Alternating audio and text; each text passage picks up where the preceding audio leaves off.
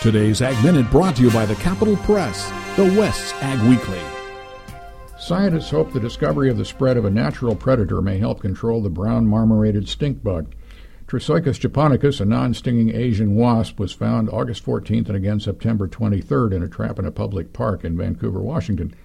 We did not expect to find this wasp here and are very excited. In the insect world, we struck it rich, said Elizabeth Beers, WSU entomologist in Wenatchee. Beers is part of a nationwide team of 52 scientists working to control the stink bug. T. japonicus has not eradicated the brown marmorated stink bug in Asia, but appears to be one of the more effective parasitoids, Beers said.